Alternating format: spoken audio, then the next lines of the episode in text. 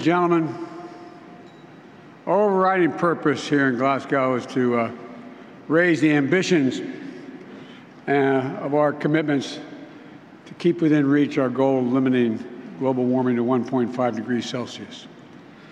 But setting ambitious targets is only half of the equation, as you all know. We also have to concrete, have concrete plans for how we're going to meet how we're going to meet those goals and decarbonize our economies to reach net zero emissions by 2050.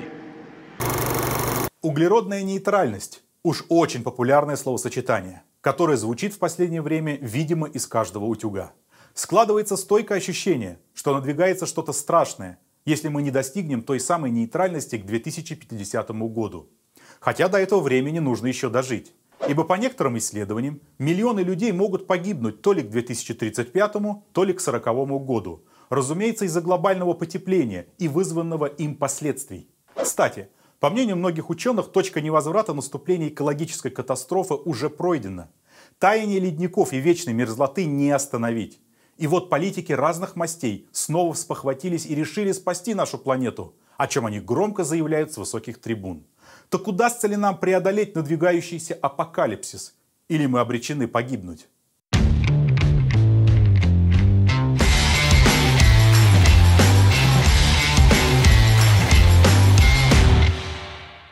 О проблеме глобального потепления говорят довольно давно. Еще в 1988 году при ООН была учреждена межправительственная группа экспертов по изменению климата, которая периодически выпускает соответствующие доклады.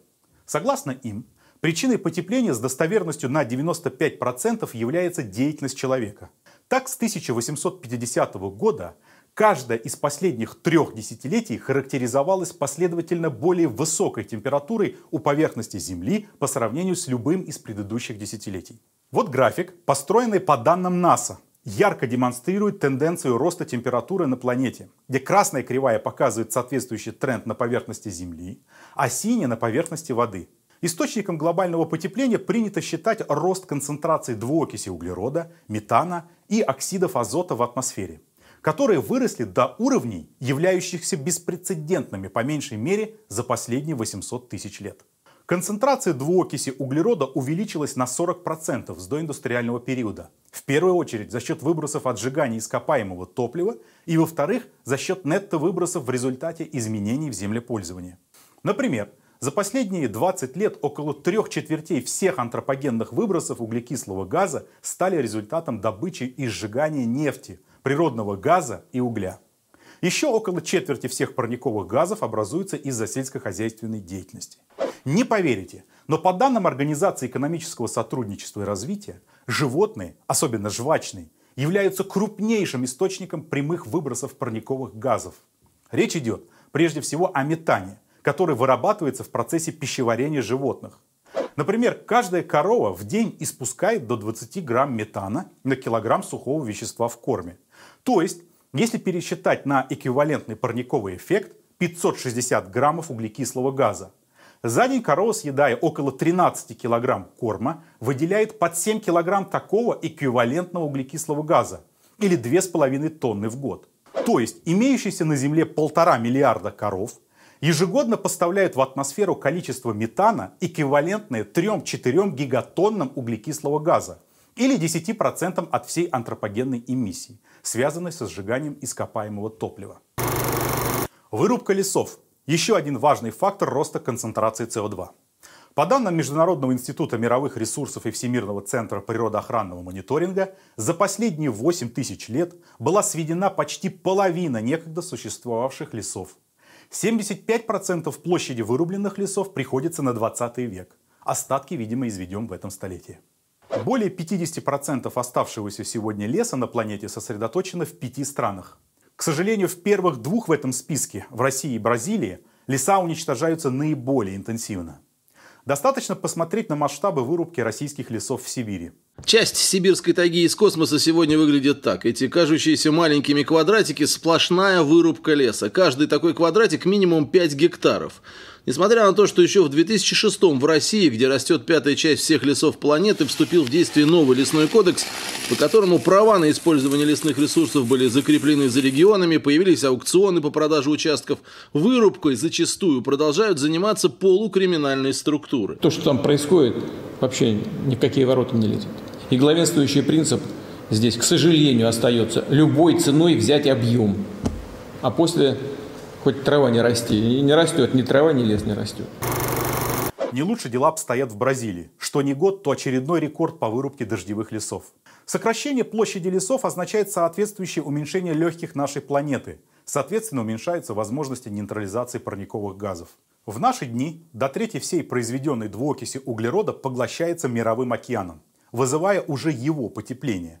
Последнее способствует активному таянию ледников.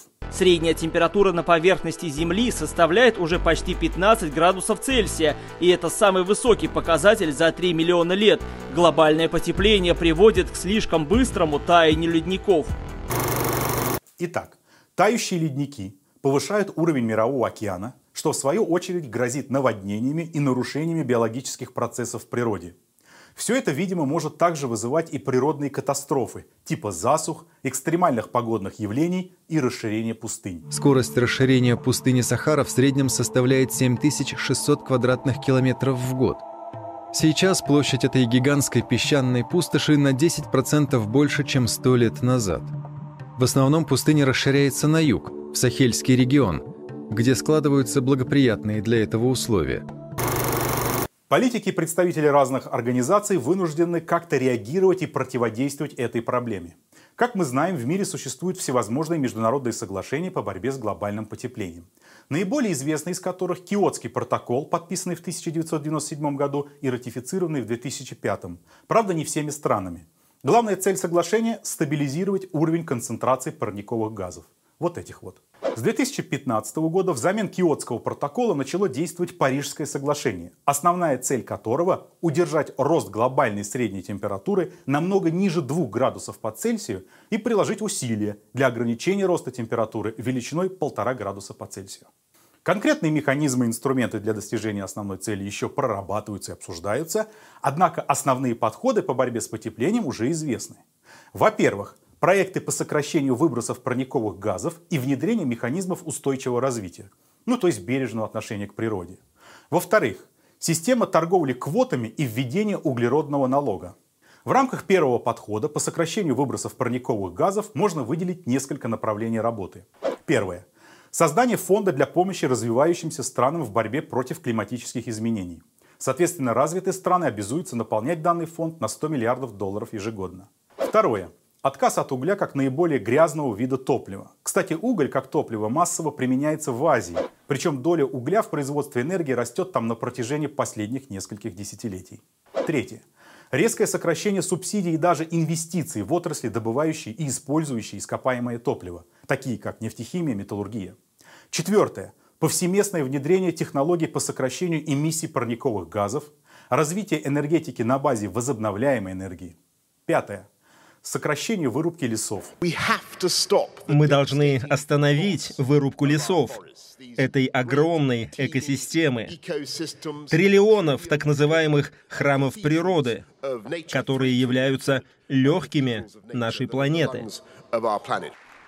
Более ста стран обязались остановить вырубку лесов. Шестое. Сокращение поголовья скота, прежде всего жвачных животных. Седьмое внедрение современных форм отчетности ESG, то есть стандартов деятельности компаний, которые социально ответственные инвесторы используют для проверки потенциальных инвестиций. Уважаемые коллеги, мы э, отдаем себе отчет в том, как развивается мир, куда он движется и что является э, базовыми критериями для э, инвестиционных потоков сегодняшнего дня. Э, и вот этот э, показатель ESG – это такой комплексный, агрегированный показатель того, как государство предполагает свое развитие на ближайшую среднесрочную и более отдаленную перспективу. Если мы говорим о э, значит, углеродной нейтральности нашей экономики к 2060 году, это значит, что мы последовательно, шаг за шагом будем этого добиваться. Углеродоемкость нашей экономики сокращать с тем, чтобы использовать э, больше поглощающие возможности, э, возможности наших лесов, экосистем в целом. А это значит, что мы должны о них заботиться больше, бороться с пожарами э, э, лучше, высаживать новые леса там, где они уже сведены и так далее, и так далее. Второй подход по борьбе с загрязнениями и глобальным потеплением известен довольно давно и даже подробно описан в буржуазных учебниках по экономикс, где проблеме торговли квот и введению экологических налогов посвящают целые главы, апеллируя к теориям Рональда Коуза и Артура Пигу. Мол, если предприятие загрязняет воздух, значит оно негативно влияет на все общество, то есть причиняет ущерб каждому, заставляя дышать грязным воздухом. Такого рода побочные эффекты в процессе производства называют экстерналиями, которые бывают отрицательными и положительными. Так, загрязнение окружающей среды есть отрицательная экстерналия. А примером положительной может быть облагораживание и озеленение территорий, которые дарят ощущение прекрасного не только владельцу, но и каждому, кто может это созерцать. Итак, если общество несет издержки от негативных экстерналей, значит предприятие, загрязняющее среду, снижает собственные издержки, перекладывает их на общество. Теперь скажу несколько слов о борьбе с негативными экстерналиями, согласно капиталистическим учебникам. Посмотрите на этот рисунок. Когда побочные издержки несет общество, кривая S располагается правее и ниже кривой ST, отражающей все издержки, из-за этого равновесный объем выпуска QE превышает эффективный или оптимальный объем Q0. Получается эдакое перепроизводство за счет того, что цены на такие товары занижены, так как издержки по загрязнению предприятие практически не несет. Низкие цены означают высокий спрос на эти товары. Тогда что делать? Ответ прост. Нужны специальные налоги, которые поднимут издержки, следовательно, кривая предложения сместится вверх-влево, а значит сократится выпуск товаров и снизится нагрузка на окружающую среду. Помимо специальных налогов есть еще один подход к ликвидации отрицательных экстерналей. Это введение квот на загрязнение. Торговля такими квотами предполагает, что правительство может установить конкретный объем суммарной загрязняемости на определенной территории и за конкретный период времени. Далее начинается распределение соответствующего количества квот между предприятиями. Делается это либо напрямую, либо через аукционы. Во втором случае цены на квоты будут прямо зависеть от спроса. Ведь предложение абсолютно неэластично, так как на продажу поступает ограниченное число квот. На практике часто используются оба варианта распределения. Например, в рамках европейской трейдинговой системы производитель получает квоты на загрязнение. Но если их недостаточно, то он может докупить их на специальном рынке. Напротив, если предприятие окажется настолько экологически эффективным, что недоиспользует свои квоты, то оно может продать их на этом же рынке более экологически грязным производителям. На рынке также торгуется часть квот, специально выпущенная для свободного обращения, для поддержания ликвидности, по сути, нового товара. Кстати, на некоторых биржах уже осуществляется торговля фьючерсами на квоты по выбросам СО2, стоимость которых на лондонской бирже последовательно поднималась еще с 2017 года, но серьезный рост начался именно с конца 2020 года. Такая монетизация процессов декарбонизации экономики вызывает оптимизм и даже восхищение у представителей экономикс. Мол, даже пилотные проекты по внедрению квот в рамках еще Киотского протокола дали блестящие результаты по сокращению выбросов примерно на 35% в период с 2005 по 2019 год. Наглядным примером в учебниках по экономикс также является деятельность американского агентства по защите окружающей среды, которое еще в 1980-е годы установило систему прав на загрязнение через систему торговли квот. Кстати, на официальном сайте этого агентства можно найти действительно любопытную статистику по сокращению эмиссий парниковых газов при расчете их на душу населения. Толстая оранжевая линия и при расчете на 1 доллар ВВП страны толстая синяя линия. Тут так и хочется сказать. Планета спасена. Она в надежных руках. Расходимся. Но есть несколько нюансов. В подобных буржуазных учебниках не учитывается такой важнейший фактор в стагнации темпов роста эмиссий парниковых газов в Европе и в США, как деиндустриализация развитых стран. Я уже говорил об этом процессе в других видео. Здесь же повторю, что с 70-х годов прошлого века мир столкнулся с относительным перенакоплением капитала в реальном секторе. Произошло это по причине полного восстановления мировой экономики после Второй мировой войны. Для капитала это означало обострение конкурентной борьбы в мире и, конечно, падение нормы прибыли. Для поддержания последней на приемлемом уровне было найдено неплохое решение – вынос промышленности в страны третьего мира. Ведь там издержки ниже, труд дешевле и всякие экологические агентства не мучают. Как известно, бизнес любит тишину, покой и дисциплину. Кстати, на родине заодно дисциплина трудящихся укрепилась. Бастовать-то стало практически негде, ведь заводов стало меньше. Каждый день здесь выпускается по 60 тысяч утюгов. Каждый месяц 36 тысяч автоматов для изготовления кофе, то есть по два новых автомата для каждого ресторана Starbucks на планете. И каждый год эти рабочие производят по 18 миллионов электрогрилей. Возможно, и у вас есть техника, произведенная здесь. Северной Америке и Европе таких заводов не существует. Но в Китае, где ручной труд дешев, их довольно много. На Юпе работают только люди. В роботах нет необходимости. А теперь посмотрим на статистику эмиссии СО2 в мире. Данная диаграмма хорошо иллюстрирует вышеуказанную мысль. Мы хорошо видим заметное сокращение выбросов углекислого газа в ЕС, Северной Америке и, напротив, резкий рост эмиссий в Азии – Наиболее круто выбросы СО2 выросли в Китае. Это и не случайно. В наши дни Китай находится на первом месте в мире по производству угля, стали и прокатов, цемента, химических удобрений, электроэнергии, то есть самых грязных производств. Некоторые зрители могут подумать, а быть может снижение выбросов СО2 в Европе связано с новыми технологиями, инвестициями в возобновляемые источники энергии, такие как ветрогенерация и аккумулирование солнечной энергии. Давайте это проверим. Для начала посмотрим, сколько производимой энергии приходится на долю возобновляемых источников. В Европе она составляет около 43%, неплохо. В Азии 25%, тоже не аутсайдеры. А лидер и вовсе Латинская Америка с 58%. На долю же ветряных и солнечных станций в производстве электричества в Европе приходится только 19%. В Азии почти 8,5%. Разница есть, но небольшая. Наконец, посмотрим на данный график, показывающий нам общее производство энергии. Здесь Европа явно стагнирует, так же как и потребление энергии там.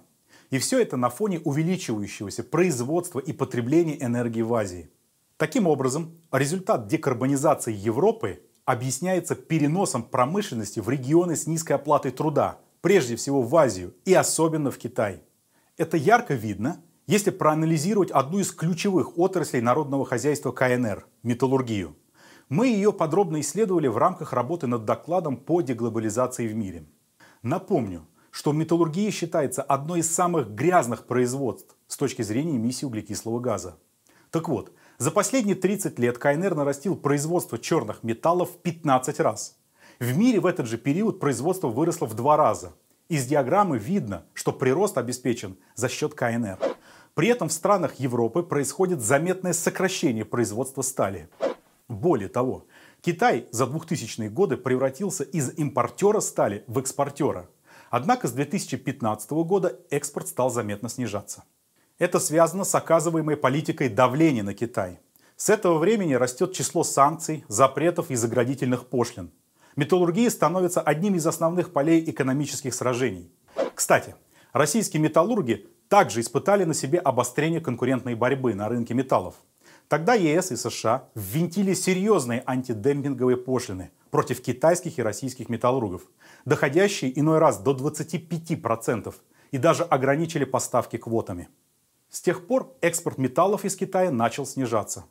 И тут следует сказать, важно не только произвести металл, но и потребить его на следующих переделах, с тем, чтобы конкурировать на других, более рентабельных рынках, производя из собственного металла станки и оборудование, тракторы, автомобили, суда и так далее. И здесь Китай снова впереди. Посмотрите на потребление стали в мире и КНР. А теперь посмотрим на потребление в других странах. Снова видим сильное сокращение потребления в Европе. Особенно заметное падение потребления стали в мире при расчете в удельных объемах, то есть при измерении его в килограммах на душу населения. При таком подходе стагнация заметна уже во всем мире – кроме Китая, Южной Кореи и Индии. Например, в США за последние 30 лет снижение составило 25%, в Японии более 30%, в ЕС 56%, а в Украине более чем на 80%. Получается, Китай успешно выжимает конкурентов отовсюду. Страдает прежде всего Евросоюз, который лишается доходных рынков. Не буду, пожалуй, перечислять китайские бренды. Например, автомобилей, про которые вы лет пять назад, может, даже и не слышали, а сейчас присматривайтесь к ним. Также растет спрос на китайское промышленное оборудование, технику и даже на оборудование для строительства целых заводов. Ни для кого не секрет, что производство подобных станков является сборочным. Закупается металлопрокат, швеллера, э, двутавры, балки, из которых в будущем будет сварена станина, на котором будет размещен, в общем-то, сам фрезерный гравировальный станок. Ежесуточно на этом предприятии на производство станин уходят десятки тонн металла. На этом многошпиндельном станке система ЧПУ китайская, Вэйхун. В общем-то, по соотношению цена-качество проходит наиболее хорошо. Значит, оболочка, интерфейс может быть, здесь он на китайском, может быть на любом языке, в том числе мы поставляем много в Россию и на русском. Китай сегодня стал главнейшим торговым партнером для многих стран Африки, Латинской Америки, Средней Азии. КНР шаг за шагом выстраивает свою инфраструктуру контроля, лишая экономических преимуществ Старый Свет.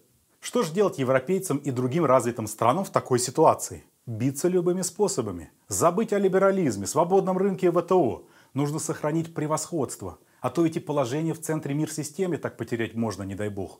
Тут уж любые инструменты подойдут, в том числе и политические. Например, наказать этих выскочек из Азии за то, что СО2 имитируют, планету загрязняют, будущего нас лишают. Если вы поставляете металл, то мы вас не будем покупать, или мы обяжем вас платить большие налоги. Не хотите, штрафами обложим. Ну а если Европа, скажем, или Америка крупный рынок для того или иного предприятия металлургического, как зайчики побегут. Вынуждены просто будут побежать и уменьшить количество выбросов. И доказать, что уменьшили. Очень скоро эти налоги заработают. Пусть платят трансграничные углеродные налоги, если желают поставлять свои товары на внешние рынки. Пусть выкупают квоты на загрязнение. Пусть внедряют новейшие форматы отчетности на принципах ESG. Любопытно только то, что потребляют конечной продукции больше в развитых странах центра. Так, по данным Oxfam и Stockholm Environment Institute, за 2015 год на 10% наиболее состоятельных людей в мире приходится 50% выбросов СО2. При этом 15% выбросов приходится на 1% самых богатых, что примерно в два раза превышает выбросы, приходящиеся на долю 50% из нижней части шкалы доходов. Как вам такое? Это еще не все. Помните про коров, которые метан испускают?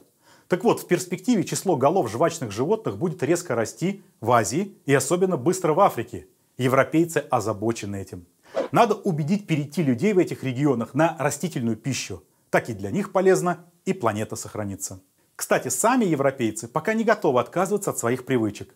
Они, как всегда, нашли выход. Изобрели специальные устройства по улавливанию и нейтрализации газов, испускаемых буренками. О двойных стандартах всякого рода международных соглашений по борьбе с потеплением и откровенном лицемерии говорят много фактов. Например, Западная Европа, которая по факту возглавила зеленую революцию, недавно резко нарастила потребление самого грязного энергоносителя – угля. Это же огромный шаг назад в климатической повестке Евросоюза. Причина банальна. Сжигать уголь сейчас выгодней, чем дорогой газ. Нельзя обойти вниманием и тему с организацией фонда для помощи развивающимся странам, в которой обещали скидываться по 100 миллиардов долларов еще с 2009 года. И ни разу такой суммы выделено не было. Выходит, богатые страны нарушили обещание по спасению планеты. Ничего страшного, можно снова пообещать. Но даже в случае выделения таких денег их все равно не хватило бы для трансформации экономик развивающихся стран. Кстати, дороже всего энергопереход по оценке McKinsey будет стоить России, Украине и странам СНГ, которым придется потратить на него 21% ВВП. Странам Ближнего Востока и Северной Африки энергопереход обойдется чуть более 16% ВВП. США, Евросоюз, Япония, Великобритания, по подсчетам аналитиков, затратят около 6% своего ВВП. В общем, если бы сегодня не было проблемы глобального потепления, ее следовало бы придумать. Нужна любая идеология, которая позволит и дальше обчищать периферию. Несмотря на то, что мы реально столкнулись с целым комплексом экологических проблем, которые нужно решать безотлагательно, ничего не будет сделано. Капитализм не может и не хочет решать проблемы экологии, ибо у него другая цель – стремление к бесконечному накоплению капитала и максимизации прибыли. Помните известные слова классиков? Обеспечьте 10% и капитал согласен на всякое применение. При 20 он становится оживленным. При 50 положительно готов сломать себе голову. При 100 он попирает ногами все человеческие законы. При 300% нет такого преступления, на которое он не рискнул бы, хотя бы под страхом виселицы. И вы еще до сих пор думаете, что капиталисты и политики, выражающие их интересы, собрались спасать планету? Отнюдь. Капиталисты из стран-центра спасают свои шкуры и прибыли за счет ограбления остального мира. Все как всегда. Просто бизнес.